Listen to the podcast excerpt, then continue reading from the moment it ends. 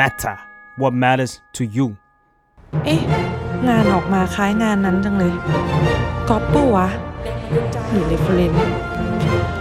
ไม่รู้เว้ย adult หรือยังเรื่องของผู้ใหญ่ที่มหาลัยไม่ได้สอน สวัสดีค่ะ พบกับปรางในรายการ adult หรือยังเช่นเคยนะคะ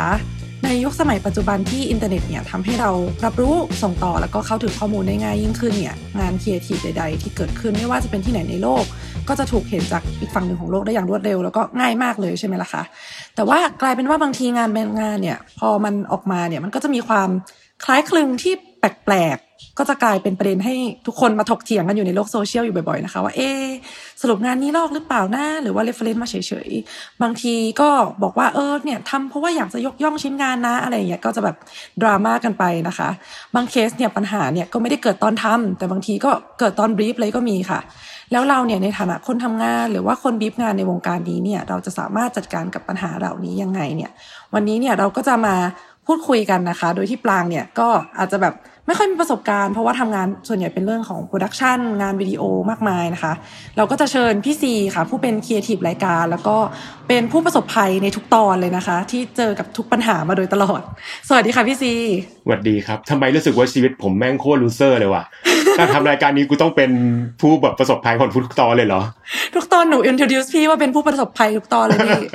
โอเค คือเรารู้สึกว่ามันเป็นเรื่องที่ใหญ่มากเลยอะครับ เราเข้าใจทั้งนักออกแบบ แล้วก็คนที่ต้องทำงานทำหน้าที่บีฟงานออกแบบอะเนาะเรามักจะพบว่าเวลาที่มันออกมาบังเอิญเหมือนกันน่ะ คือโดยที่ไม่รู้ว่าความจริงแท้มันเป็นยังไง หรือว่าอืมแต่ละคนทำแบบไหนกันมาเรารู้สึกว่ามันโหดมากเพราะทัวร์มันก็จะลงแล้วอะอืมเตรียมลานจอดรถให้พร้อมรถทัวร์มาลงแล้วคนก็เข้าไปเฮโลอะไรเงี้ยคือคือคนที่ลอกจริงๆอะเราว่ามันก็สมควรที่จะได้รับผลนั้นน่ะเนาะเพราะเขาก็อืมลอกมาจริงๆเขาก็หากินจากความคิดของคนอื่นความคิดสร้างสรรค์คนอื่น แต่ว่าสำหรับคนที่มันบังเอิญเหมือนล่ะ เราอาจจะต้องแบบ เอ๊ะ มีกระบวนการแยกแยะไหมนะ ซึ่งคำถามเนี้ยมันเป็นคำถามที่ยิ่งใหญ่แล้วก็เราก็ไม่รู้จะจะตอบได้ดีมากน้อยแค่ไหนอะครับ เราก็เลยต้องเชิญรุ่นใหญ่มาช่วยให้ชี้แจงคำตอบดีกว่า อะก็ขอเชิญพบกับพี่สยามอัตริยะครับ สวัสดีครับพี่สยาม สวัสดีครับ สวัสดีรุ่นค่ะรุ่นไม่ค่อยใหญ่หรอกครับ สวัสดีครับปราง สวัสดีค่ะ ก็อย่างนี้ครับ ถ้าคนที่ไม่ได้อยู่ในแวดวงงานกราฟิกดีไซน์งานออกแบบอะไรเงี้ยอาจจะไม่ค่อยรู้จักพี่สยามอาจต้องให้พี่สยามช่วยเล่าให้ฟังเดี๋ยวว่าพี่สยามนี่ทำอะไรทำอยู่บริษัทไหนอะไรยังไงบ้างครับพี่ ผมชื่อสยามนะครับ ก็เป็น design director อยู่บริษัท Pink Blue Black and Orange นะครับก็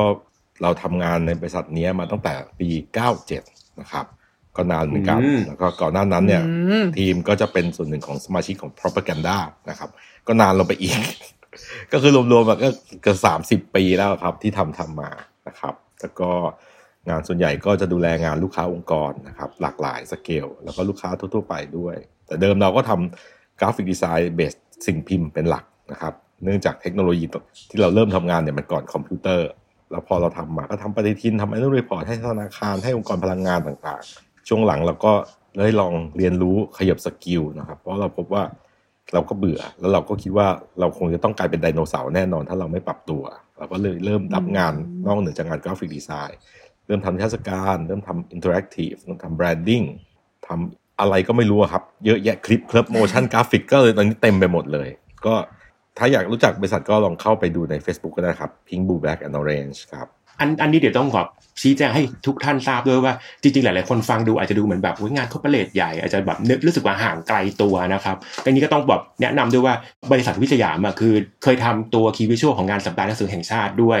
แล้วก็อันที่ใกล้ตัวคนที่สุดน่าจะเป็นพวกปกหนังสือเรียนด้วยใช่ไหมครับครับตอนนั้นได้มีโอกาสดูแล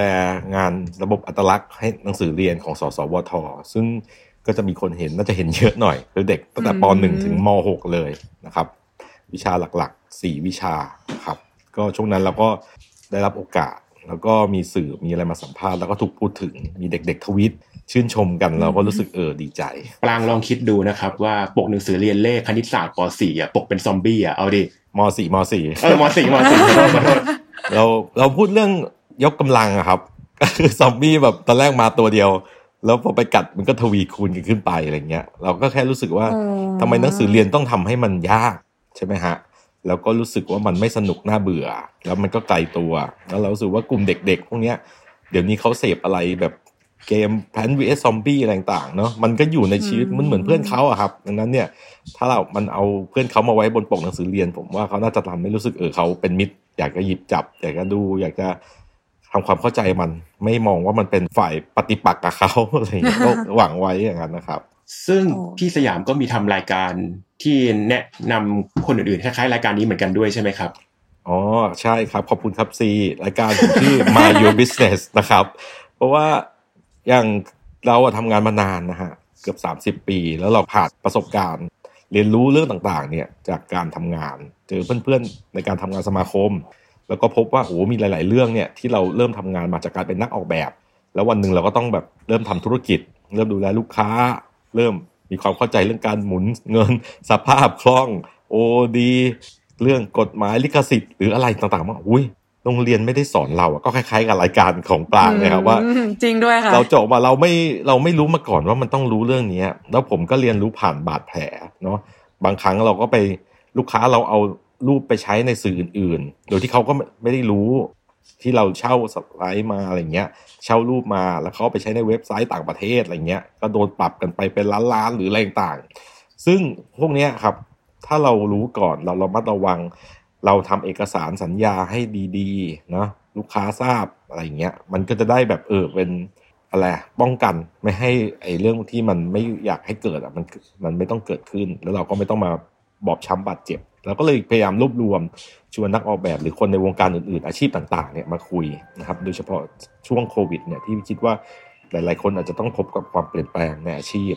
ก็เลยคิดว่าเออถ้าได้เอาคนที่เขามีประสบการณ์ หรือว่าอยู่ในภาวะนู่นนั่นนี้ยังสามารถทำมาหากินได้ได้เป็นอย่างดีเผื่อใครจะต้องเริ่มต้นใหม่เนี่ยก็จะได้หยิบยืมเอาแนวคิดวิธีปฏิบัติอะไรเงี้ยครับ ไปใช้นะครับอืมลองดูนะครับ My Your Business โอเคครับ ชงให้หวานเจี๊ยบ ขอบคุณครับ อะมาครับปางเราได้ผู้เชี่ยวชาญโอเคที่จะมาตอบข้อสงสัยแล้วครับ จริงค่ะเชี่ยวชาญจริง ๆ ฟังดูแล้วเนี่ยเรียกได้ว่าครอบคลุมสื่อหลายประเภทงานออกแบบงานครีเอทีฟหลายประเภทมากเลย เพราะฉะนั้นเนี่ยน่าจะเคยมีประสบการณ์เกี่ยวกับปัญหาของเราในวันนี้นะคะ ก็คำถามแรกเลยค่ะ ที่อยากจะถามพี่ๆนะคะ คืออย่างแรกเลย reference คืออะไรคะทำไมมันเกิดขึ้นมาได้ยังไงไอ้คำว่า reference เนี่ย มันเข้ามาสู่วงการตรงนี้ได้ยังไงคะพี่ อันนี้ผมไม่แน่ใจผมขอถามพี่สยามต่อแล้วกัน คือผมมาเรียนจบสถาปัตย์มา แล้วก็เริ่มต้นทำงานก็เป็นกราฟิกเป็นนักออกแบบอย่างเงี้ยครับ ก่อนจับพลัดจับผลูมาทำงานสื่อ ผมว่าสมัยที่ผมทำงานกราฟิกแรกๆอะ ผมรู้สึกว่าเท่าที่จำได้นะครับ มันไม่มีระบบ reference นี้ในวงการออกแบบ อ่า ผมต้องเล่า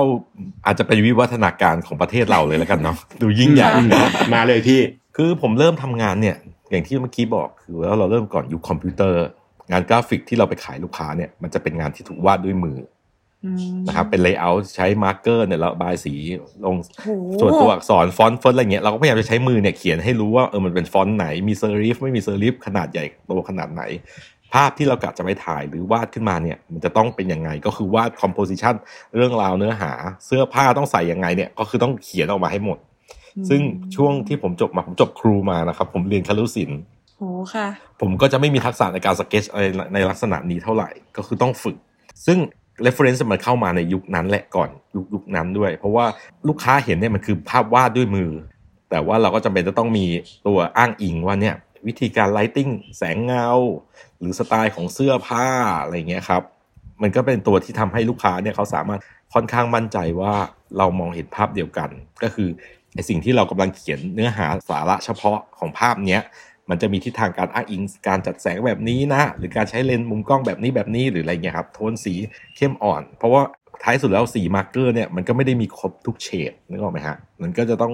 มีตัวอ้างอิงมาเพื่อทำความเข้าใจร่วมกันระหว่างเราและลูกค้าว่าเป้าหมายเนี่ยเราอยู่ในเป้าหมายเดียวกันนะ ถ้าไม่เห็นด้วยอะไรยังไงจะได้พูดคุยถกเถียงกันตรงนั้นนะครับ อันนี้คือหน้าที่ของ reference ในยุคก่อนคอมพิวเตอร์ หลังจากนั้นเนี่ยพอมันมีคอมพิวเตอร์ผมก็ ต้องมาหัดใช้คอมพิวเตอร์ เพราะว่าเริ่มวาดเก่งแล้ว แต่เขาเลิกใช้ตลาดวายก็เลยกูก็ต้องไปหัดใช้คอมนะครับ ซึ่งตอนนั้นน่ะเป็นยุคที่เป็นครั้งแรกที่ผมน้ำตาซึม เพราะว่า layout เราอะมันเหมือนงานจริงเลยนึกออกไหมคือก่อนหน้าเนี้ยอ่าเราจะไม่เคยเห็นงานของเราว่ามันออกมาเป็นยังไง เพราะมันเป็นเขียนด้วยมือมาตลอด ฟอนต์เนี่ยก็จะต้องระบุว่าแบบใช้ฟอนต์ขนาดดีไซน์นี้ คือทุกอย่าง artwork ก็จะเป็นขาวดำหมดเลย แล้วเราก็ต้องไปสั่งสีในกระดาษสีขาวดำนี่แหละว่าไอ้นี่นะ Y ร้อยเอ็มร้อยเป็นสีแดงไอ้นี่ลดสกรีนห้าสิบเปอร์เซ็นต์คือทุกอย่างเนี่ยคาดเดาว่ามันจะต้องออกมาดี แล้วก็ไปลุ้นกันหน้าแท่นว่ามันจะประมาณไหนเป็นลุ้นอะหน้าแท่นพอ proof มาเนี่ยก็ต้องแก้ก็ต้องไปหมดเงินกับการโอ้โหแก้ไข plate เปิดอะไรต่างๆว่ามันว่าเราประเมินถูกประเมินผิดอะไรอย่างเงี้ยครับ ซึ่งไอ้ช่วงนั้นอะอย่างที่บอกคือคอมพิวเตอร์มาเนี่ยสิ่งที่เราทำ layout เนี่ยรูปต่างๆ เราก็จะไปโหลดเอาตัวอย่างรูปจาก photo bank สมัยนั้นน่ะจะมีเว็บไซต์หรือมีหนังสือแล้วก็จะสแกน แล้วก็เอารูปที่เราคิดว่ามันจะใช้จริงเนี่ยมาแปะ ดังนั้นเนี่ย layout ในช่วงนั้นเนี่ยก็จะดูสมจริงเหมือนงานเสร็จแล้วมากๆเพียงแต่ว่าอาจจะเป็นรูปฝรั่งบ้าง สถานที่ไม่จริงบ้างหรืออะไรอย่างเงี้ย ซึ่งไอ้ตรงเนี้ยแหละพอลูกค้าเห็นว่า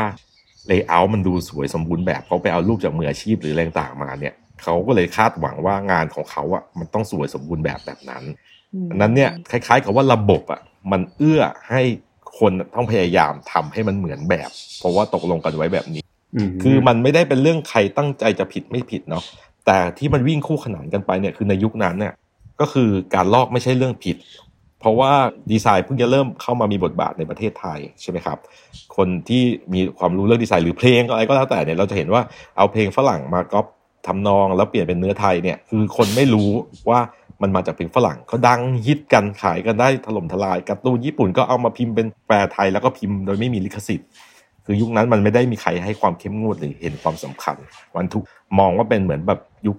กำลังเรียนรู้บ้านป่าเมืองเถื่อนหน่อยอะไรอย่างเงี้ยก็คือเราก็ทำทำไป เพลงเพลิง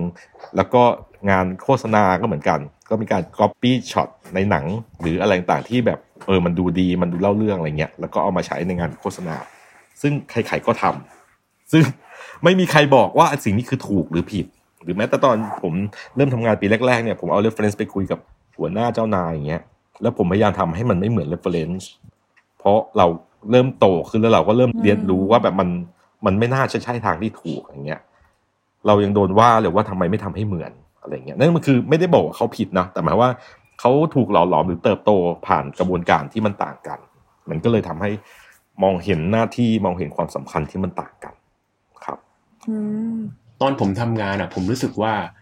ผมมักจะเห็นนะว่า reference ที่ที่คนที่ให้ความสำคัญกับ reference มากๆจริงจังอะมักจะเป็นวงการแบบโฆษณาหรือโปรดักชันมากกว่า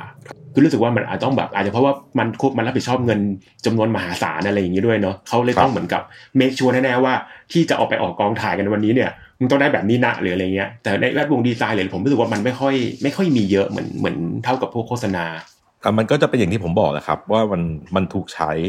ด้วยหน้าที่ที่มันต่างกัน แล้วก็ตอนหลังเนี่ยมันกลายว่ามันเอาไอ้ reference เนี่ยมาทำเป็นแบบเลยที่เราไปขาย มันก็เลยกลายเป็นเป้าหมายว่าแบบมันจะต้องจบแบบนี้ให้ได้อะไรอย่างเงี้ยนั่นก็เลยว่าเราตั้งใจลอกเลียนแบบให้มันเหมือนเพื่อให้ลูกค้าเขาได้ผลลัพธ์ที่เขาคิดว่าเขาเขาอกรีไว้อะไรอย่างเงี้ยครับ อืมค่ะ อืมอืมอืมแล้วมันมีการเปลี่ยนผ่าน คือตอนเนี้ยเรามาถึงจุดที่มันเปลี่ยนผ่านของความเชื่อที่ว่านักออกแบบต้องทำให้เหมือน reference ร้อยเปอร์เซ็นมาถึงในจุดที่ว่าเฮ้ย reference ไม่ใช่การที่ต้องทำให้เหมือนมันถึงจุดนั้นไหมคะพี่หรือว่ามันยังไม่เกิดขึ้น ผมว่ามันดีขึ้นเรื่อยๆครับ ตลอดทางที่ผ่านมาเนี่ย มันก็จะมีดราม่ามาตลอดแหละว่าอันนี้ลอกอันนู้นนู้นลอกอันนี้อะไรเงี้ยมันไม่ใช่มันเพิ่งเป็นยุคนี้เนาะแม้แต่ยุคที่อินเทอร์เน็ตยังไม่ทั่วถึง อย่างผมเนี่ยตอนเริ่มทำงานใหม่ ๆ ช่วงนั้นอินเทอร์เน็ตมันก็ยังไม่แรงมากหรือการที่เราจะได้เห็นงานต่างประเทศสักครั้งหนึ่งเนี่ย มันก็จะเป็นที่เขารวบรวมพิมพ์เป็นเล่มมาพวก design annual หรือเป็นรางวัลอะไรต่างๆเนี่ย ส่งมาใน magazine อะไรต่างๆเนาะแล้วเราก็จะเห็นว่าเอ้ยงานเนี้ย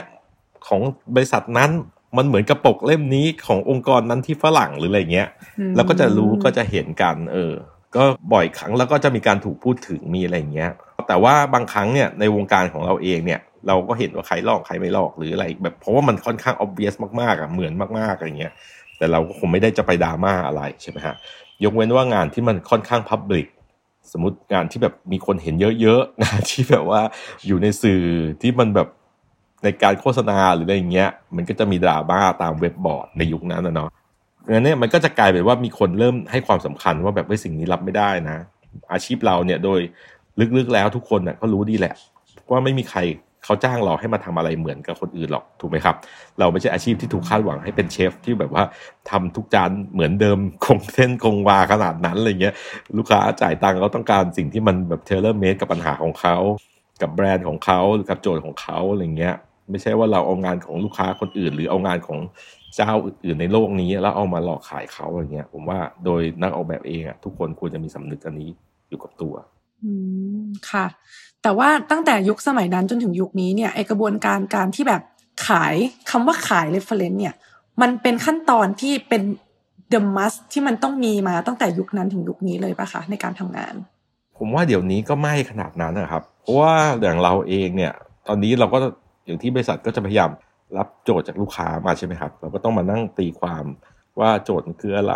objective ของลูกค้าคืออะไรอะไรอย่างเงี้ยเนาะ คือกระบวนการที่เราเรียกว่าความคิดสร้างสรรค์เนี่ยมันก็คือการสร้างสรรค์สิ่งใหม่ขึ้นมา แม้จะเกิดจากการหยิบเอาของเก่าๆที่เราเคยรู้อยู่แล้วเนี่ยมาผสมนู่นผสมนี่ดัดแปลงหรือ modify อะไรก็แล้วแต่ตัดบางอย่างออกเติมบางอย่างเข้านะครับ เพื่อให้มันได้ตรงกับวัตถุประสงค์ในครั้งนั้นๆ ในการทำอย่างเงี้ยเพื่อตอบโจทย์งั้นเนี่ยผมว่าถ้ากระบวนการเหล่านี้มันถูกสร้างสรรค์ตรงตามเป้าหมายจริง ๆ เนี่ย มันก็ควรจะต้องสามารถสร้างสิ่งใหม่ขึ้นมา แล้วให้ลูกค้าทำความเข้าใจกับสิ่งใหม่นั้นเนี่ยได้โดยโดยที่ไม่ต้องไปอ้างอิงกับอะไรอะนึกออกไหมครับเหมือนกับว่าเราเราก็คือปรุงของที่เราคิดว่ามันเหมาะสมกับลูกค้ามา จะสองสามทางเลือกหรืออะไรก็ว่าไป ดังนั้นเนี่ย reference มันก็จะเป็นเรื่องที่เราอาจจะเอาไว้คุยกัน internal ของเราเอง แต่ไม่จำเป็นจะต้องให้ลูกค้าเห็น ผมแค่รู้สึกว่าเหมือนเท่าที่ฟังพี่สยามพูดถึงเมื่อก่อนนะครับ มันเหมือน reference นี่มันเป็นของที่ เหมือนนักออกแบบไว้คุยกันเองนักออกแบบยื่นให้ลูกค้าอะไรเงี้ย ผมไม่รู้ว่าเรามาถึงจุดที่จริง ๆ ทุกวันนี้ผมว่ามันเป็นลูกค้าเองอะแหละ ที่หยิบไอ้ reference เนี่ยยื่นให้นักออกแบบหรือเปล่า ผมว่าใช่ครับ มันมีรายละเอียดค่อนข้างปลีกย่อยเหมือนกันเนาะในการกระบวนการแบบนี้สมมุติว่าลูกค้ายื่น reference มาเนี่ยมันเหมือนกับถ้าเราลองทำใจกว้างนิดนึงเนาะว่านักออกแบบเนี่ยเป็นผู้เชี่ยวชาญที่เป็นเหมือนคุณหมอที่แบบว่าจะมาคอยช่วย วินิจฉัยปัญหาของลูกค้า แล้วหา solution คือจัดยาหรือจัดโปรแกรมการรักษาให้ลูกค้าหรืออะไรเงี้ยการที่ลูกค้ามาพร้อม reference เนี่ยมันเหมือนกับลูกค้าเขาอาจจะวิเคราะห์อาการของเขามาเบื้องต้นแล้ว หรืออาจจะบอกว่าฉันอยากได้ยาตัวนั้นตัวนี้หมอจัดมาเลยอะไรเงี้ยแต่ในขณะที่นักออกแบบที่ดีอะก็อาจจะมองว่าเราควรจะทำความเข้าใจกับเป้าหมายลูกค้าก่อน เช่นว่าเขาต้องการทำเว็บไซต์สมมุตินะครับ ขึ้นมาหนึ่งอันมาบอกเราเว็บไซต์เราอยากได้แบบนั้นแบบนี้อะไรเงี้ย แต่ถ้าเราถามเราทำความเข้าใจเขาไปเรื่อยๆเนี่ยเราจะรู้สึกว่าเออเว็บไซต์เนี่ยมันน่าในความคิดเขามันน่าจะเป็นเครื่องมือที่จะทำให้หนึ่งอาจจะเพิ่มยอดขายได้มากขึ้นหรือเปล่าสองคือเขาอาจจะต้องการสื่อสารกับคนอีกกลุ่มหนึ่งหลังจากที่แบรนด์เดิมมันอาจจะดูแก่ไปแล้ว การมีเว็บไซต์ใหม่มันอาจจะเป็นการหน้าตาใหม่หรืออะไรก็แล้วแต่นะฮะซึ่งถ้าเราทำความเข้าใจถามเขาไปเรื่อยๆเนี่ยบางครั้งโปรแกรมที่เราจัดให้เขาเนี่ยมันก็อาจจะไม่ใช่แค่เว็บไซต์ มันอาจจะเป็น branding เพื่อสื่อสารให้มันเด็กลงสมมุตินะครับ หรือมันอาจจะเป็น communication tool ที่มันไว้คุยกับกลุ่มเป้าหมายที่มันเด็กลงในทวิตเตอร์หรือในสื่อที่เด็กๆ ที่เขาต้องการเจาะกลุ่มใหม่ ๆ แล้วก็วิธีสมมติ reference ที่เขาให้มาเนี่ยก็อาจจะแบบเออนี่คุณอาจจะชอบนะ เพราะคุณเป็นเจ้าของธุรกิจคุณเป็นผู้ใหญ่รุ่นนั้นรุ่นนี้หรือคุณเป็นคนไลฟ์สไตล์แบบนี้ แต่ถ้าเกิดว่ากลุ่มเป้าหมายของคุณที่คุณต้องการเด็กลง แล้วเป็นกลุ่มนั้นกลุ่มนี้จริงเนี่ยอันเนี้ยมันอาจจะยังไม่เหมาะ มันอาจจะต้องนึกออกไหมฮะ เราก็อาจจะเลือก ช่องทางหรือวิธีการอื่นเนี่ย เพื่อทำให้เป้าหมายของเขาอะมันเป็นจริงได้ แต่เราอะแค่ทำความเข้าใจว่าเขาต้องการอะไร ไม่รู้พอจะเข้าใจที่ผมพูดมันกูจะซับซ้อน พอจะเข้าใจนะคะ คือเหมือนกับว่าบางทีเนี่ยเจ้าของแบรนด์เนี่ยเดินมาหาเราพร้อมกับ reference ซึ่ง reference เนี่ย อาจจะไม่ใช่ตัวยาที่ดีที่สุดที่จะรักษาโรคที่เขาเป็น หรือเขาจะวินิจฉัยผิดเลยก็ได้ เออเขาอาจจะแบบก็แค่ชอบอะ taste ของเขาเองใช่อะแค่ตัวบุคคลใช่เขาเองอะไรเงี้ยแต่ว่าครับเราในฐานะที่ทำอาชีพเป็นผู้เชี่ยวชาญเนี่ยที่อาจจะแบบผ่านเคสหลาย ๆ อันมาแล้วเนี่ยครับเราก็อาจจะเห็นภาพแตกต่างจากมุมมองของครับการเป็นเจ้าของแบรนด์ แล้วก็ประกอบกลับไปให้เขาได้ดีกว่า เพราะฉะนั้นก็คืออยากจะบอกให้ไว้ใจกันเยอะ ๆ ค่ะ อย่างนี้อย่างนี้ผมว่าจริง ๆ แล้วมันอาจจะมีความเข้าใจผิดกันนิดนึงนะครับ ของบรรดาแบบลูกค้ากับแบบนักออกแบบอะไรเงี้ยเนาะผมว่ามันในลักษณะว่าในสังคมบ้านเราอะ เราจะชอบมีความมองว่านักออกแบบอะมันเป็นแบบอาร์ตอาร์ติสมาก ๆ แบบดูเป็นคนแบบที่ทำงานศิลปะอะไรเงี้ย แต่จริงๆแล้วประเด็นหนึ่งที่คนอาจจะไม่ค่อยให้ความเข้าใจกันตรงกันนะครับคืองานออกแบบจริงๆมันอาจมันน่าจะเป็นงานแก้ปัญหามากกว่าใช่ครับ มันเป็นสุนทรียภาพบนเป้าประสงค์อะเพราะว่าคนส่วนใหญ่ที่มองอะมันจะมองเรื่องเอสตติกอย่างเดียว คือเรื่องแบบว่าเออทำไปทำไอ้เว็บให้สวยไปทำนู่นนี่คือเหมือนกับเป็นงานคอสเมติกเหมือนช่างแต่งหน้าอะไรเงี้ย แต่ในความเป็นจริงอะเรารู้สึกว่าเราถ้าเราเป็นช่างแต่งหน้าจริงๆอะเราน่าจะเป็นช่างแต่งหน้าที่เข้าใจบุคลิก นิสัยใจคอ รู้จักดัดแปลงแก้ไขปรับปรุงหรือหลบซ่อนจุดอ่อนบนใบหน้า รู้ว่าเขาจะแต่งแบบเนี้ยไปออกงานไหนอย่างไร ไปคู่กับชุดแบบไหนอะไรเงี้ยนึกออกไหมฮะมันดังนั้นเนี่ยมันจะไม่ใช่แค่เรื่องของความสวยแล้วล่ะ มันต้องการความสวยเพื่อวัตถุประสงค์อะไรบางอย่าง เช่นว่าแบบว่าไปงานนี้เนี่ยต้องการให้แบบเออฉันแบบเดินมาทุกไฟทุกดวงต้องฉายมาที่ฉันหรืออะไรเงี้ย หรือฉันต้องการสวยคุณนายเรียบร้อย เพราะจะไปติดต่อธุรกิจต้องการความน่าเชื่อถือ แค่แบบว่าเบาๆนะ แต่ว่าทรงพลังหรืออะไรก็แล้วแต่อันนี้คือพูดเปรียบเทียบให้เข้าใจง่ายเนาะแต่คนส่วนใหญ่คิดว่าสวยจบ ซึ่งความสวยอะอืมมันแต่ละคนมองไม่เหมือนกันใช่ไหมครับ แต่ละคนก็รู้สึกว่าเอออันนี้สวยอันนี้สวยแล้วยิ่งพอเราเอาความสวยมาตัดสิน งานที่เราต้องทำความเข้าใจกับ กลุ่มลูกค้าที่เป็นแมสหรือเป็นกลุ่มตลาดเฉพาะอะไรเงี้ยมันจะเอาความสวยของคนซื้อคนขายงานที่เป็นคน approve อะมาตัดสินไม่ได้เลย เพราะว่ากระบวนการลองนึกถึงสามเหลี่ยมเนาะลูกค้าเป็นเจ้าของสินค้า เป็นคน approve สมมุตินะครับ เราเป็นนักออกแบบ แล้วเราไม่ได้ทำงานเพื่อให้เขาอะคนเนี้ยที่เป็นคนจ่ายตังเราอะมีความสุข ซึ่งมันควรจะมีความสุขแหละ แต่ควรจะเป็น ทำให้ยอดขายเขาขายได้ หรือตามเป้าประสงค์ของเขาซึ่งไอสินค้าเนี่ยมันไปขายใครเนี่ย เราอะกำลังจะพยายามสื่อสารกับตรงกับ end user ตรงนั้น ภายใต้ความเห็นชอบแล้วเจ้าของสินค้าเนี่ยเขารู้สึกสบายเนื้อสบายตัวว่าไอสิ่งเหล่านี้มันจะมาทำหน้าที่แทนตัวเขาสินค้าเขาบุคลิกของเขาได้อะไรเงี้ยอันเนี้ยพอเอาเรื่องความชอบไม่ชอบมาตัดสินเนี่ย เราก็จะเห็นว่าบางองค์กรยักษ์ใหญ่ที่เป็นอุตสาหกรรมสมมุตินะครับ เขาอาจจะทำงานออกมาดู น่ารักกุ๊กกิ๊กได้ เพราะว่าทีม approve เนี่ยเป็นทีม marketing ที่เป็นผู้หญิงวัย 20 กว่า 30 หมดเลย แล้วก็ push กันออกมาแล้วก็ได้อะไรที่น่ารักกุ๊กกิ๊กซึ่งจริง ๆ แล้วบุคลิกขององค์กรนั้นมันควรจะเป็นวิศวกรที่ดูทำงานฮาร์ดแวร์หรือดูแลเรื่องพลังงานหรืออะไรอุตสาหกรรมหนักสมมตินะมันก็เลยจะทำให้ความโครงเส้นคงวาของการสื่อสารน่ะมันสวิงไปสวิงมา เหมือนกับ เอ๊ะวันนี้ทำไมแอปจังอะไรเงี้ยนึกออกไหมฮะอีกวันหนึ่งก็มันหนุ่มโหดใช่ชายชะกันมากๆอะไรอย่างหรือเงี้ยบางวันก็จะตลกโปกฮาแบบ เพราะว่าการสื่อสารแบบนี้เดี๋ยวนี้เขาฮิตแบบไวรัลอะไรเงี้ย ซึ่งถ้าเราคือถ้าเทียบแล้วคือคนนะครับ คนก็ควรจะมีบุคลิกนิสัยใจคอที่ชัดเจนเนาะแต่ว่าไม่ใช่หมายความว่าเขาจะต้องหน้าเบื่อตลอดไป หรือจะต้องเป็นหนุ่มห้าวตลอดไป เขาอาจจะเป็นหนุ่มห้าวในสถานการณ์นี้ แต่เขาอาจจะพูดที่เล่นที่จริง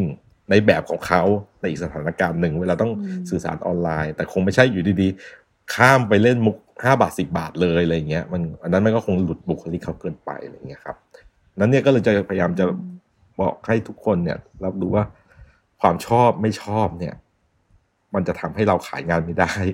เพราะถ้าเกิดเราไปขายงานลูกค้าว่าอันเนี้ยผมขอนำเสนอฟอนต์ที่ผมชอบนะครับ ลูกค้าก็พูดมาคำเดียวว่า แต่ฉันไม่ชอบจบ มันไม่มีทางไปต่ออะครับ เออ แต่ถ้าเราทำว่าทุกอย่างมันมีเป้าประสงค์เนี่ย ว่าเราทำไปเพื่ออะไรเป้าหมายคืออะไรกลุ่มของการสื่อสาร มันต้องเป็นลักษณะไหนเนี่ย พอเป็นแบบเนี้ย ไอ้วิธี mood tone reference หรือสไตล์เนี่ย ถ้ามันมาตอบสนองกับเป้าหมายเหล่านี้มันก็น่าจะโอเคดังนั้นเนี่ยการที่เราเห็นว่าเวลางานที่ลอกแล้วรับไม่ได้อะส่วนใหญ่อะมันคือแบบ มันไม่เกี่ยวข้องกับแบรนด์ ไม่เกี่ยวข้องกับองค์กร แล้วแบบอืมหยิบมาโดยไม่สนคอนเท็กซ์ใดๆเลยอย่างเงี้ย อันเนี้ยก็จะถือว่าอาการหนักประการที่หนึ่งอะประการที่สองสมมติมันอาจจะรับได้ว่าแบบเออมันรับใช้โจทย์นั้นนี้นะ แต่ถ้าเกิดว่ามันดูแล้วมันแบบโหมันไม่มีอะไรที่มันเป็นถูกสร้างขึ้นมาเฉพาะสำหรับโจทย์นี้เลยอะ่ะ มันก็มีแนวโน้มแหละ ว่าจะถูกกล่าวหาว่าลอกนึกออกไหมฮะ แต่ถ้าเกิดว่าอย่างที่ผมบอกอะว่า แต่ละลูกค้าแต่ละกลุ่มเป้าหมายอะมันมีรายละเอียดเล็กๆน้อยๆยุบยิบยุบยิบไปหมดเลยอะที่มันต่างกันเนี่ย มันก็มีแนวโน้มที่ว่าสไตล์อะมันอาจจะดูคล้ายคลึงได้บ้าง แต่องค์ประกอบหรืออะไรอื่น ๆ ที่มันเอามาผนวกกันเนี่ย มันควรจะต้องไม่ไม่เหมือนแบบแบบที่เรารู้สึกว่าแบบกล่าวหากันได้อะครับ ตอนนี้ต้องขอแย่งหน้าที่ปรางกันมานิดนึงได้เลยค่ะพี่ ก็คืออย่างนี้ครับ ถ้าเกิดสมมุติว่าเรื่องชอบไม่ชอบแบบอย่างที่พี่สยามบอกอะ่ะ มันแปลว่าเราไม่ควรจะตัดสินกันด้วยลักษณะว่าความชอบหรือไม่ชอบของคนที่ดูแลงานนะเนาะผมว่าจริงๆคนที่ประสบภัยในเรื่องนี้ครับมันก็จะมีสองส่วน ส่วนแรกคือนักออกแบบ ผู้ที่ต้องรับโจทย์มาทำกับอีกส่วนหนึ่งคือคนที่ดูแลไม่ว่าจะเป็นฝ่าย marketing หรือฝั่งลูกค้าครับที่ต้องเป็นคน brief ให้กับนักออกแบบอย่างเงี้ยทีเนี้ยถ้าสมมติเราใช้ความชอบรสนิยมส่วนตัวของเราไม่ได้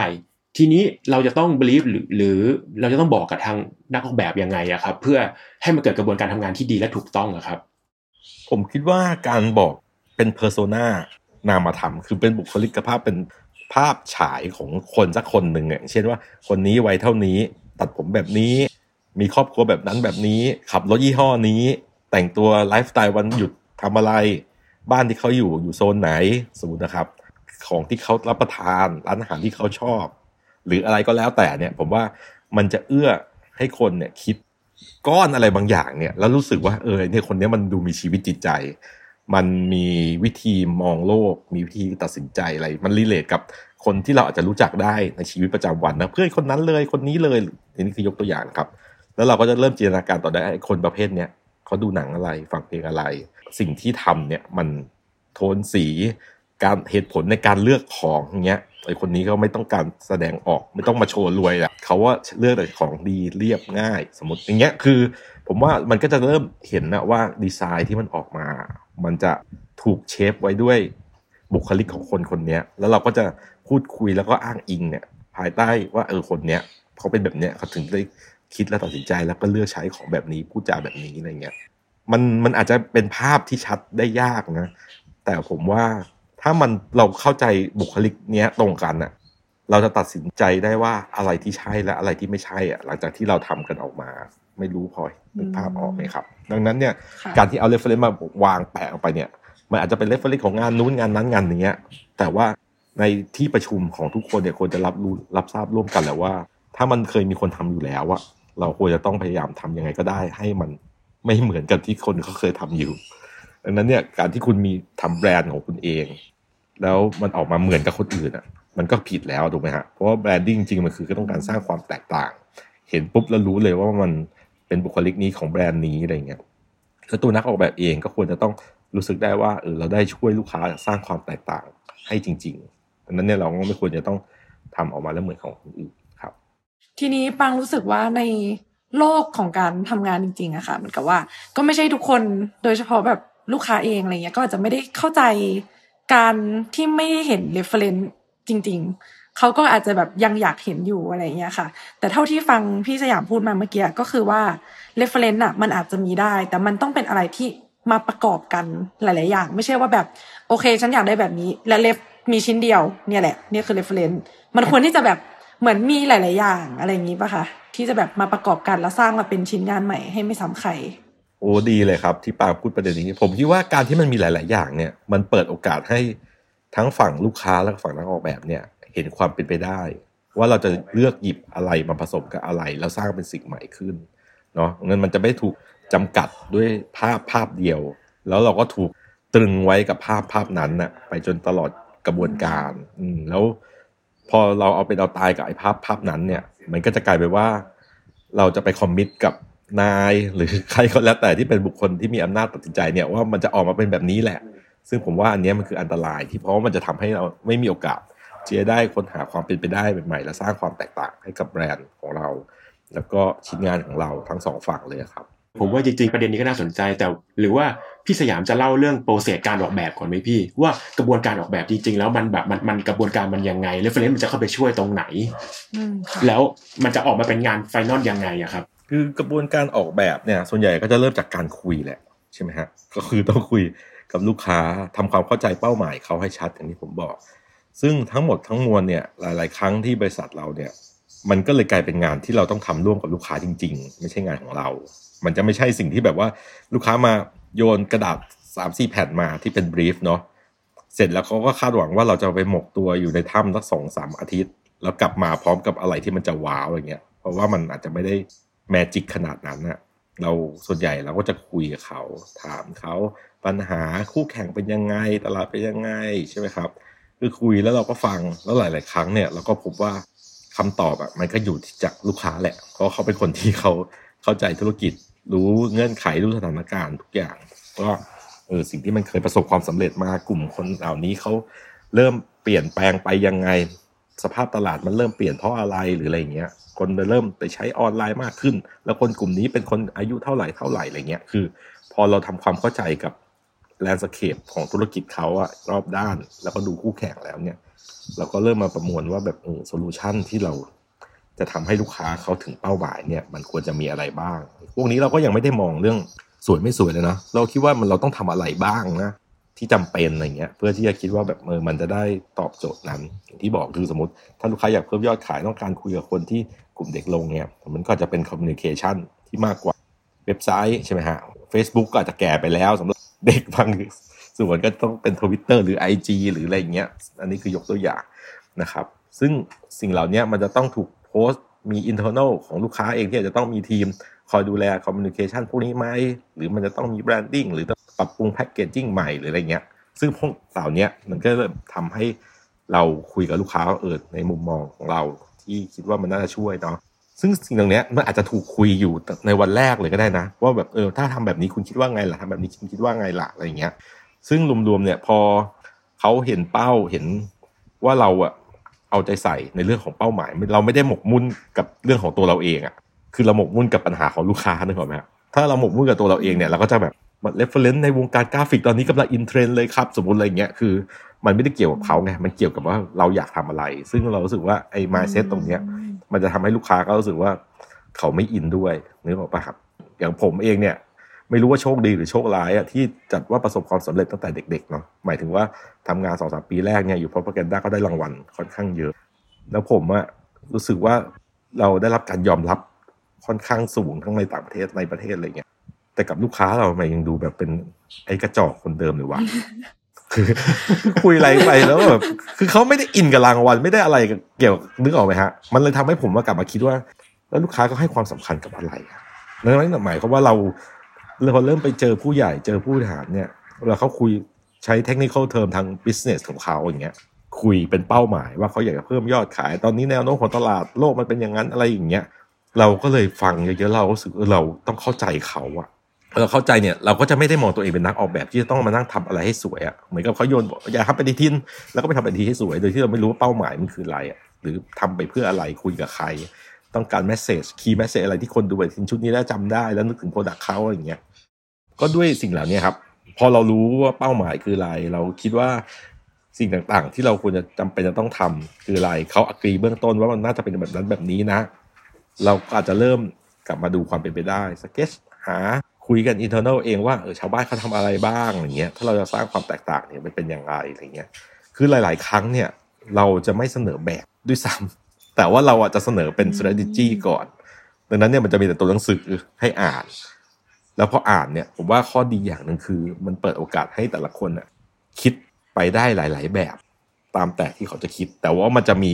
adjective เนี่ยกำกับไว้ว่าไอ้แบรนด์นี้หรือสิ่งที่ทำไปเนี่ยมันจะต้องดู หนึ่งบวกสองบวกสามสมมตินะครับว่าบุคลิกของสิ่งที่เราทำเนี่ยมันจะต้องมีประกอบไปด้วยสองสามอย่างเนี้ยซึ่งมันอาจจะแบบกลมกลืนกันเป็นเนื้อเดียวกันบ้าง หรือว่ามันอาจจะคอนทราสต์บ้าง เช่นว่าทันสมัยแต่ในขณะเดียวกันก็ชอบความเรียบง่าย หรืออะไรไม่รู้แบบคือผสมอะนึกออกไหมซึ่งถ้าไอ้บุคลิกลักษณะเหล่านี้มันอกรีร่วมกันเนี่ย ผมว่าการทำแบบอะมันจะเริ่มทำงานง่ายขึ้น เพราะว่าเรามี คือท้ายสุดเราต้อง establish ไอตัวเป้าหมายอะให้ลูกค้าเห็นชัดๆอะว่าเรากำลังทำอะไรดังนั้นในการที่อยู่ดีเห็นแบบตู้มเลย มันจะถูกละเลย ว่าไอแบบเนี้ยมันกำลังทำหน้าที่เซิร์ฟเป้าหมายบางอย่างอยู่นึกออกไหมฮะ มันพอเห็นแบบปั๊บก็เลยกลายว่าแบบเหมือนลูกค้านั่งกอดอกฟัง present เออชอบหรือไม่ชอบนึกออกปะอืมค่ะ มันไม่ได้เกิดการมีส่วนร่วมอะฮะว่าว่า เรากับเขากำลัง develop อะไรกันอยู่ ซึ่งไอช่วงต้นเนี่ยที่บอกว่าการคุยเนี่ยการฟังเขาเยอะๆเนี่ยการถามคำถามที่มีความหมายบางอย่าง มันสะท้อนให้เห็นว่าเราอะอยากจะเข้าใจเขา อยากจะรับรู้ปัญหาแล้วก็อยากจะหาทางแก้ให้เขา ดังนั้นเนี่ยด้วย mindset ในลักษณะเนี้ยมันมจะมีการบางอย่างที่เขารู้สึกว่าเขาก็มั่นใจว่าเราก็จะช่วยแก้ให้เขาได้ เพราะเราไม่ได้ไปหมกมุ่นกับว่าแบบเราจะใช้ฟอนต์นี้เราจะ ใช้ reference ของอาร์ติสคนนั้นคนนี้หรืออะไรอย่างเงี้ย แล้วที่เหลือเนี่ยมันคือเครื่องมือที่ไม่ว่าเราจะทำอะไรมาเนี่ย มันจะเป็นตัวที่เราเอาโจทย์เป็นตัวตั้ง แล้วถ้าเกิดว่ามันอะไรกับโจทย์เนี่ย ก็จบก็คือแบบ เออเออคุณเสียทำมาแบบทีมทำมาแล้วแบบโอเคเลย เพราะว่ามันแบบมันเป็นไปอย่างที่เรากำหนด strategy ไว้เนี่ย แล้วเราก็ดูแบบเออเอาของคู่แข่งมาตีแผ่อ่าเห็นไหมมันมันไม่ได้เหมือนเลยในขณะเดียวกัน แล้วก็แบบ พูดคุยเฉพาะกับกลุ่มที่มันเป็นฐานลูกค้าดั้งเดิมด้วยเนาะเราก็ยังรักษาคุณค่าเดิมๆไว้ แต่เราอาจจะทำให้มันดูเด็กขึ้น ดูกระฉับกระเฉงขึ้นสมมตินะครับ ซึ่งไอ้คำพูดเหล่าเนี้ยผมว่าผมคุยกับเพื่อนที่ทำงานเมืองนอกหลายคนเนี่ยเขาบอกว่าเขาเลิกทำ mood board เลิกทำ style guide อะไรที่เป็น reference เพราะเขารู้สึกว่าไอ้พวกนั้นมันบีบมาก ๆ แม้ว่ามันจะเห็นภาพชัดเนาะแต่มันเป็นอุปสรรค ในการที่เราจะทำให้เราเห็นความเป็นไปได้อื่น ๆ เพราะว่ามันถ้าเราจะดู reference เขาจะดูข้ามวงการไปเลย ไปดู textile ไปดูแฟชั่น ไปดู interior ไปดูหนังอะไรเงี้ย เราพูดกันเป็น mood tone ของหนังของอะไรเงี้ย ดังนั้นเนี่ยมันจะไม่ถูกบล็อกไว้ด้วยภาพสำเร็จของงานที่มันเป็นสื่อเดียวกัน ที่ใครเคยทำมา เพราะท้ายสุดถ้าเราทำออกมาดูคล้ายกันอะ ก็ต้องถูกตราหน้าอยู่ดีว่าเราแบบเออไป เอาเข้ามาไม่ส่วนใดก็ส่วนหนึ่งนึกออกไหมฮะแต่สมมุติว่าถ้าเรา cross มาแบบเรายืมบุคลิกของงานปิกัสโซมาอย่างเงี้ยแล้วแต่ว่าเอามาใช้อีก context นึงเลยอะอันนี้ยังไงมันก็ต้องเป็นของใหม่ถูกไหมครับผมว่าแบบเราไม่ได้ลอกงานปิกัสโซเพื่อเอาไปขายในแกลเลอรี่อะแต่ว่าเรายืมบุคลิกบางอย่าง มาผสมกันผสมกันแล้วเราก็ถ่ายทอดออกไป อันนี้คือกระบวนการคร่าวๆที่ผมคิดว่ามันน่าจะเป็นประโยชน์ เพราะว่าท้ายสุดแล้วลูกค้าไม่ควรที่จะเป็นคนแบบเหมือนตัดสินประกวดนางงามอะแล้วเราก็เป็นคนเป็นโน้มน้าวว่าแบบแบบเราดีอย่างนั้นแบบเราดีอย่างนี้ ฟอนต์เราเลือกมันดีมันสวยเลยซึ่งพวกนี้ subjective หมดไงนึกออกไหมฮะ แต่ถ้าเกิดว่าเราไม่ต้องโน้มน้าวเขา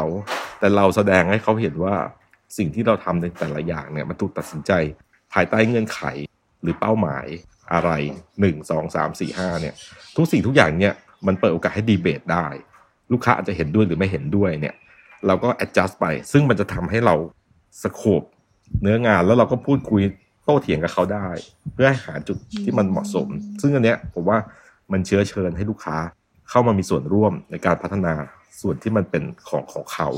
มันไม่ใช่ว่านักออกแบบมาโยนตุ้มแบบเนี้ยอันนี้สวยชอบ แต่ลูกค้าต้องอยู่กับมันไปอีกสามปีห้าปี หรือว่ายอดขายจะขึ้นหรือตกอะเราไม่ได้มีส่วนรับรู้ไปแล้วเงี้ยผมว่านี้มันก็ไม่ค่อยแฟร์กับลูกค้า เพราะว่าเขาไม่ได้จ่ายเงินมา ให้คุณทำอะไรเพื่อโชว์อีโก้ตัวเองไงเขาจ่ายเงินมาเพื่อให้เราช่วยแก้ปัญหาหรือให้เขาบรรลุวัตถุประสงค์อะไรบางอย่างครับ ซึ่งความน่าสนใจคือในเท่าที่ฟังกระบวนการทั้งหมดเลยอย่างนี้มาครับ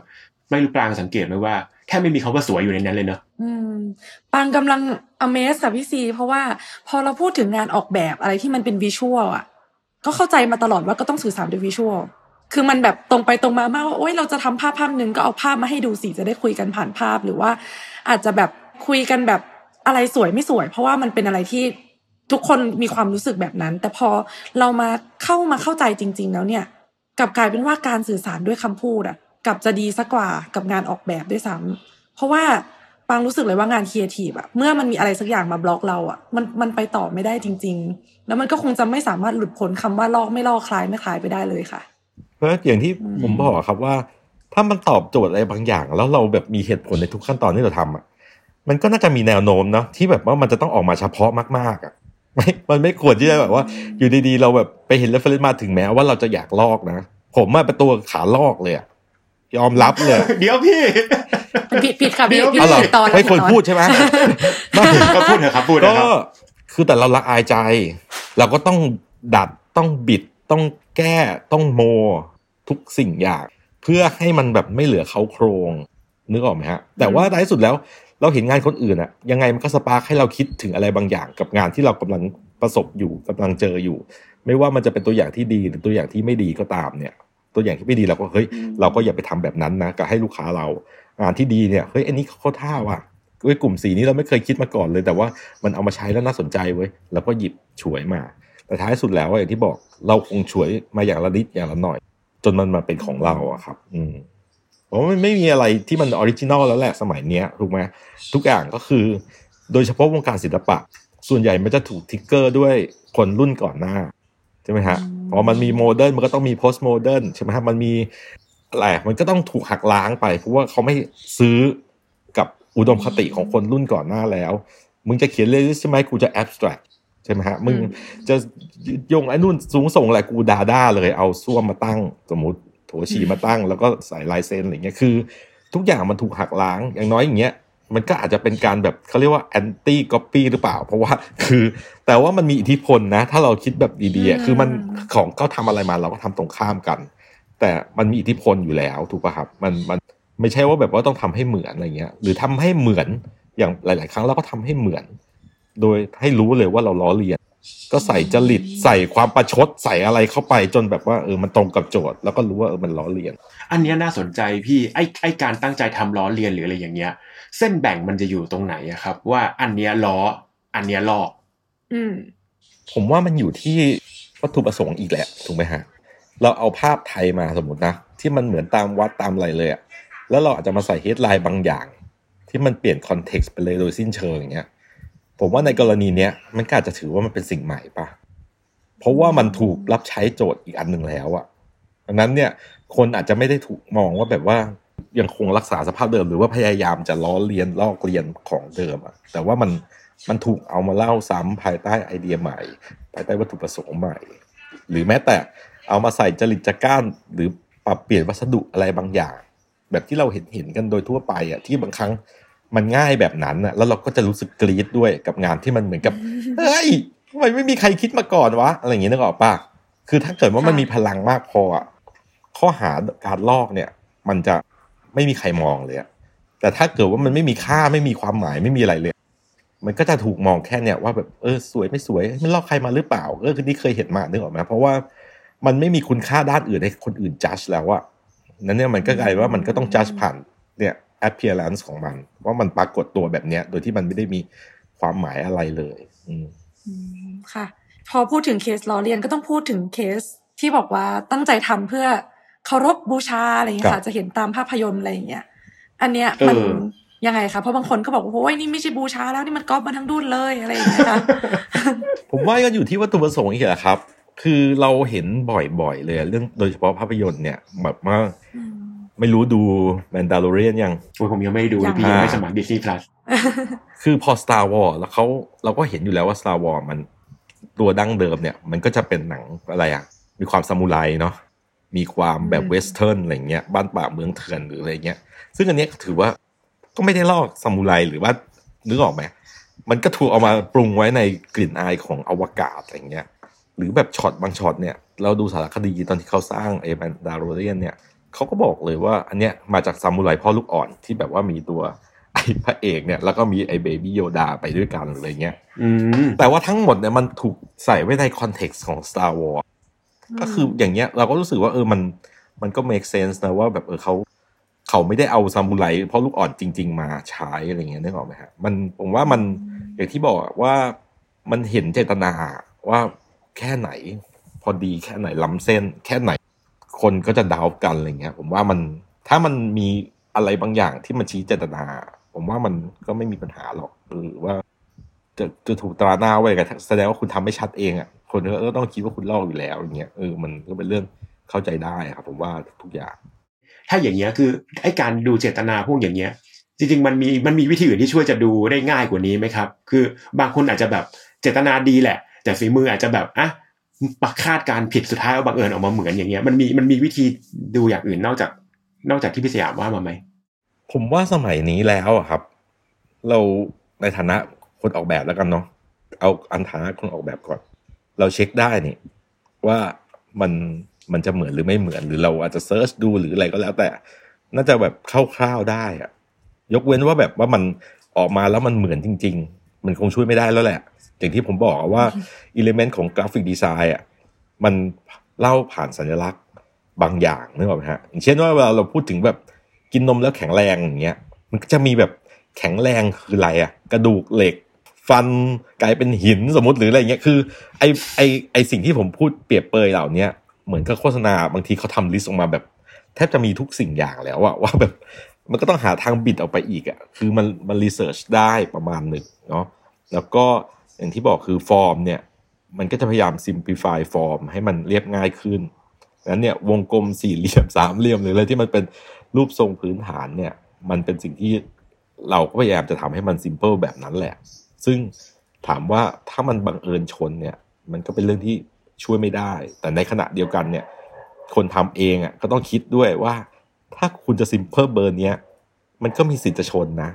ก็ต้องเช็คอืมอืมเออดังนั้นเนี่ยมันมันสองทางอะครับว่าเราเราก็ต้องพยายามโปรเทคตัวเอง เพราะท้ายสุดอย่างที่ออฟฟิศเองเนี่ย คือถ้าทำออกมาแล้วไม่เช็คเนี่ย แล้วมันไปชนใครโดยที่เราไม่ตั้งใจอะ่ะ แล้วมันเป็นดราม่า เราก็ไม่แฮปปี้นะเว้ยถูกปะลูกคงลูกค้าหรืออะไรต่าง คือเราไม่ได้อยากดังด้านนี้ไง เราอยากดังด้านอื่นถ้าเกิดเป็นไปได้อะแต่ว่ามันก็ไม่ควรจะเสี่ยงนะครับ อืมเราก็ควรจะเช็ค ในฐานะที่เราเป็นผู้สร้างมันด้วยอะไรเงี้ย คือทีเนี้ยค่ะ มันจะมีเคสค่ะพี่ที่แบบว่าบางทีแบบโอเคเราเราเข้าใจละว่านักออกแบบเนี่ยไม่ควรจะทำหนึ่งสองสามสี่เราควรจะเช็คหนึ่งสองสามสี่แต่ทีเนี้ยเราก็หลีกเลี่ยงไม่ได้ที่จะเจอลูกค้าที่มาพร้อม reference แล้วบอกว่าฉันจะเอาแบบนี้ เราก็ไม่สามารถให้จะบอกลูกค้าได้ว่า โอ๊ยมันไม่ได้นะคะ อะไรอย่างเงี้ยแล้วเราจะทำยังไงคะพี่ที่จะแบบทำยังไงให้มันเกิดความเป็น original แต่ยังมี mood ของ reference อยู่ ยังตอบโจทย์ลูกค้าแต่ไม่ลอก อันนี้เหมือนเป็นการสกัด reference ออกมาใช่ไหมว่าอืมว่ามันจะหยิบมันมาใช้ยังไงดี ใช่เพราะบางทีแบบเคสเพื่อนปางคือแบบมี MV หนึ่งดัง แล้วก็หยิบ MV นั้นมาแล้วก็บอกว่าจะเอาแบบเนี้ยแล้วแล้วจะทำยังไงอะอันนี้มันอาจจะเป็นความชอบส่วนตัวเนาะผมยังพยายามจะบอกทุกคนนะ น้องๆ หรือคุณผู้ฟังทั้งหลายนะครับ ว่างานออกแบบที่ผมทำอยู่ตลอดเวลาเนี่ย ผมพยายามจะหลีกเลี่ยงสิ่งที่เป็น subjective โดยไปโฟกัสที่ objective อย่างกรณีเนี้ยสมมติลูกค้าชอบ MV นี้แล้วอยากจะใช้อยากให้ลอกเนี่ย คุณก็ต้องเปลี่ยนความชอบนั้นนะที่มันเป็น subjective ให้มันกลายเป็น objective และ objective อะไรเนี่ยที่จะสกัดดาวรุ่งได้ดีที่สุด ในความคิดผมนะ ถ้าคุณโดนฟ้องเนี่ย อัตราความเสียหายน่าจะมีหลักล้านขึ้นนะผมว่ามันน่าจะชัดเจนนะว่าแบบว่ามันคุ้มที่จะทำให้เหมือนหรือไม่เหมือน โดยที่มันไม่ต้องใส่เหตุผลว่ามาตรฐานสากลโลกเขาทำอย่างไรหรืออะไรเงี้ย ผมว่ามันมันก็อาจจะพอ ไม่ต้องพูดยาวด้วยหรือถ้าเกิดว่าไม่โดนฟ้องเนี่ยแค่เป็นข่าว หรือแบบมีดราม่ามีคนเอาไปลากไปโชว์ใน Facebook ในเว็บบอร์ด หรือในพันทิปอะไรก็แล้วแต่เนี่ย คุณอยากให้ศิลปินของคุณมีชื่อเสียงในด้านนี้หรอ ค่ายเพลงของคุณมีชื่อเสียงในด้านนี้หรออะไรเงี้ยเราว่ามันน่าจะเป็นเหตุผลที่ฟังขึ้นนะว่าแบบมันยุคนี้แล้วอะอย่างที่ผมบอกครับ สมัยก่อนเนี่ย คนทำเพราะว่าคิดว่ามันเป็นสิ่งที่ใครๆก็ทำแต่สมัยเนี้ยไม่ใช่แล้ว หรือว่าแบบผมเคยไปเป็นกรรมการประกวดงานออกแบบโลโก้เนาะก็มีคนเอาโลโก้ของ Firefox โหลด Firefox มาแปะแล้วก็มีชื่อองค์กรลูกค้าแปะอยู่ข้างล่างส่งมาประกวด คิดดูแล้วกันว่า นี่คือมันมีคนแบบนี้อยู่ในโลกเหรอว่ามันก็คิดว่ามันจะชนะด้วยการหยิบมาแปะแบบนี้เลยแล้ว จะมีคนให้รางวัลแล้ว คือชนะง่ายๆอย่างนี้เลยเหรออะไรเงี้ยพี่ให้เขารอปะให้ลองรอบลอง ไม่ใช่จะบ้าไม่จะให้เห็นว่าคนทั่วไปอะ จะคิดแบบนี้เยอะว่าไม่ใช่เรื่องราวใหญ่โตอะไร ลองดูเผื่อฟลุก หรือแม้แต่ลูกค้าเนี่ยที่แบบจัดประกวดโลโก้อะไรเงี้ยที่แบบไม่ยอมให้ผู้เชี่ยวชาญหรือนักออกแบบมืออาชีพทำเนี่ย ก็จะเห็นว่าไอ้โลโก้ครบรอบเท่านั้นปีที่นี่เท่านี้ปีอะโลโก้มันจะคล้ายๆกันไปหมดอะ มันก็จะเป็นตัวเลขแหลมๆพันพันๆ gradient เงินเงินทองทองวุ้งวิ้งไปหมดอะไรเงี้ยนึกออกไหมฮะ ซึ่งมันก็เป็นราคาที่เขาต้องจ่าย คือหมายความว่าเขาอยากได้อีเวนท์ที่มันได้รับการมีส่วนร่วมจากมหาชนอะเขาก็ได้มหาชนคุณภาพประมาณหนึ่งอะมาร่วมแล้วก็ได้ PR ไป แต่เขาก็จะไม่ได้โลโก้ที่เขาอยากจะให้มันเป็นตัวแทนของแบรนด์เขาหรืออะไรเงี้ยเนาะคือผมคิดว่าประเด็นจริงๆคือ ถ้าสมมติว่ามันมี การที่ต้องมานั่งหาเพอร์ซนาหาหาแบรนดิ้งหาอะไรกันต่อครับผมว่ามันก็ถ้าสมมติว่าลูกฝั่งลูกค้าถ้าเขามี background ด้านดีไซน์หรืออะไรเงี้ยหรือเคยทำงานมาด้วยอะก็อาจจะสามารถทำได้อะครับ แต่สำหรับบางคนที่อาจจะไม่มี background ด้านนี้เลยอะครับ มันมาพร้อมกับรูปหนึ่งอันหรือหรือสองใบสามใบอะไรอย่างเงี้ย เราจะจัดการยังไงดีเราจะสามารถสกัดความต้องการหรือเราสามารถถอด persona จาก reference ที่ลูกค้าให้มามาทำงานต่อได้ยังไงบ้างอะครับ อาจจะต้องพูดคุยกับลูกค้าว่า หน้าที่ของเราคืออะไรเนาะหน้าที่ของเราคือการที่พยายามจะทำความเข้าใจกับสิ่งที่เขาชอบใน reference นี้ว่าเขาชอบอะไร หรือคิดว่ามันตอบโจทย์ตรงไหนอย่างไรอะไรอย่างเช่น อันนี้มันดูเป็นฟอร์มที่มันดูเป็นกันเองเนาะดูแล้วมันแบบว่าไม่จริงจังซีเรียสเกินไปหรืออะไรอย่างเงี้ยหรือโทนสีที่มันรู้สึกว่าเออมันดูสะดุดตา มีหลากหลายสีสันหรืออะไรก็แล้วแต่ถอดมันเป็น objective ให้ได้ แล้วเราก็ทำให้เขาเข้าใจว่าเราอะเข้าใจเขาแล้วว่า เขาชอบอะไรในนี้ อันนี้คือเน้นนะว่าใช้คำว่าชอบ เพราะว่าเขาว่าชอบ แต่เราอะต้องถอดออกมาเป็น objective หนึ่งสองสามสี่ว่า เออ เหตุผลอะไรที่เขาชอบในสิ่งเหล่านี้ ถ้าเราจะทำให้มันเป็นลักษณะที่มันตอบโจทย์แบบเนี้ย โดยหยิบยืมหรืออะไรบางอย่างมา แต่ต้องบอกเขาเลยว่ามันคงไม่ใช่หน้าที่เราที่จะต้องดูปิเคตสิ่งนี้ขึ้นมาเพื่อใช้ในงานเขาอะครับ เพราะว่าท้ายที่สุดแล้วอะการทำแบบนั้นในยุคสมัยเนี้ย มันมีปัญหาอืมมันไม่ใช่ขั้นตอนที่ทุกคนจะรับได้เนาะแล้วก็แล้วปัญหาเนี่ย ผมว่ามันจะเป็นปัญหาระยะยาวกับแบรนด์มากกว่า ที่เราจะแบบอะไรอะมักง่ายทำออกมา แล้วก็แบบว่าจบจบไปแล้วก็ผ่านผ่านเลยอะไรเงี้ยเดี๋ยวชิ้นหน้าคนก็ลืมแล้วอะแต่มันก็ถ้ามันเป็นดราม่าอยู่ในอินเทอร์เน็ตอะมันก็จะอยู่ของมันไปเรื่อยๆอะครับอืมซึ่งถ้าทำแบบเนี้ย ก็จะทำให้ลูกค้าเขาเห็นแหละว่า เราอะเข้าใจเขาแล้วเราพยายามที่จะ ดึงเอาส่วนที่เขาสนใจต่างๆ นานาเนาะแล้วก็เราจะทำให้ได้อย่างที่เขาอยากได้ในวิธีที่เราเหมือนพยายามที่จะช่วยเขาอะไรเงี้ยครับ ค่ะ ก็รู้สึกว่าเราค่อนข้างครบถ้วนมากแล้วนะคะ ในมุมมองของทั้งนักออกแบบผู้เป็นผู้ซึ่งเป็นครีเอทีฟในการคิดงานเอง แล้วก็ในส่วนของลูกค้าที่อาจจะแบบโอเค ฉันไม่ค่อยรู้อะไรแต่ว่าสุดท้ายแล้ว โอเคเข้าใจต้องต้องเข้าใจแหละว่าการลอกมันไม่ได้ส่งผลดีต่อแบรนด์ แล้วก็ไม่ได้ส่งผลดีอะไร ทีนี้ค่ะ พี่สยามอยากจะรบกวนฝากอะไรถึงวงการตรงนี้นิดนึงค่ะพี่ เออผมคิดว่างานออกแบบครับ หรืองานอื่น ๆ ใด ๆ ก็ตามแต่ครับ ถ้าเรามีความเข้าใจในหน้าที่เนาะเรารู้คุณค่าของตัวเองอะครับ ว่าเราทำสิ่งนี้ไปเพื่ออะไรเนี่ย ผมว่าอย่างการเป็นนักออกแบบเนี่ย มันอย่างที่บอกคือเราไม่ได้เป็นอาชีพที่ถูกคาดหวังว่าว่าเราจะให้ทำเหมือนเดิมซ้ำๆเหมือนเชฟที่จะต้องรักษารสมือให้ทุกจานเที่ยงตรง แต่เขาต้องการให้เราแก้ปัญหาเฉพาะในแต่ละโจทย์ที่เปลี่ยนไปในแต่ละลูกค้าในแต่ละโอกาสนะครับนั้นเนี่ยถ้าเรารู้ว่าเรามีคุณค่าในลักษณะนี้การที่เราจะเลือกเดินทางง่ายเนาะคือการลอกแล้วเราก็ทำให้เหมือนอะไรเงี้ยแล้วก็ไป จำกัดคุณค่าของตัวเองอะ่ะ เพียงแค่แบบเออทำสวย ซึ่งเดี๋ยวเนี้ย skill เนี้ยมันไม่ต้องการนักออกแบบหรอก ลูกค้าที่เข้า Pinterest ได้ รูปผมเนี่ยยังใช้โปรแกรมออกแบบเนี่ย ทั้ง motion ไม่ motion 2D 3D อยู่มสี่มห้าก็ทำได้หมดแล้วอะคือมันเป็น skill ที่ลูกค้าเองก็ทำได้อะอืมคือถึกออกไหมดังนั้นเนี่ยถ้าเกิดว่าคุณจะมานั่งทำงานแล้วก็แบบว่าไปเปิด reference แล้วก็ลอกงานเขาแล้วก็เอามาขายลูกค้า แล้วยังอยากจะคาดหวังให้ลูกค้าชื่นชอบชื่นชมคุณอีกเนี่ย ผมว่ามันมันเหมือนเราอาจจะไม่ได้ให้ความสำคัญกับคุณค่าของตัวเองมากนักอย่างเงี้ยเราจะต้องทบทวนดีๆว่าเออถ้าเกิดว่าเรายังทำแบบนั้นเนี่ย เราก็อาจจะอยู่ในอาชีพนี้ได้ในระยะยาวลำบาก เพราะว่ามันก็จะถูกคนรู้อยู่ดีแหละ ใช่ไหมฮะคืออินเทอร์เน็ตสมัยเนี้ยมันยังไงมันไม่มีความลับแล้วครับ ดังนั้นเนี่ยถ้าเกิดว่าเราไป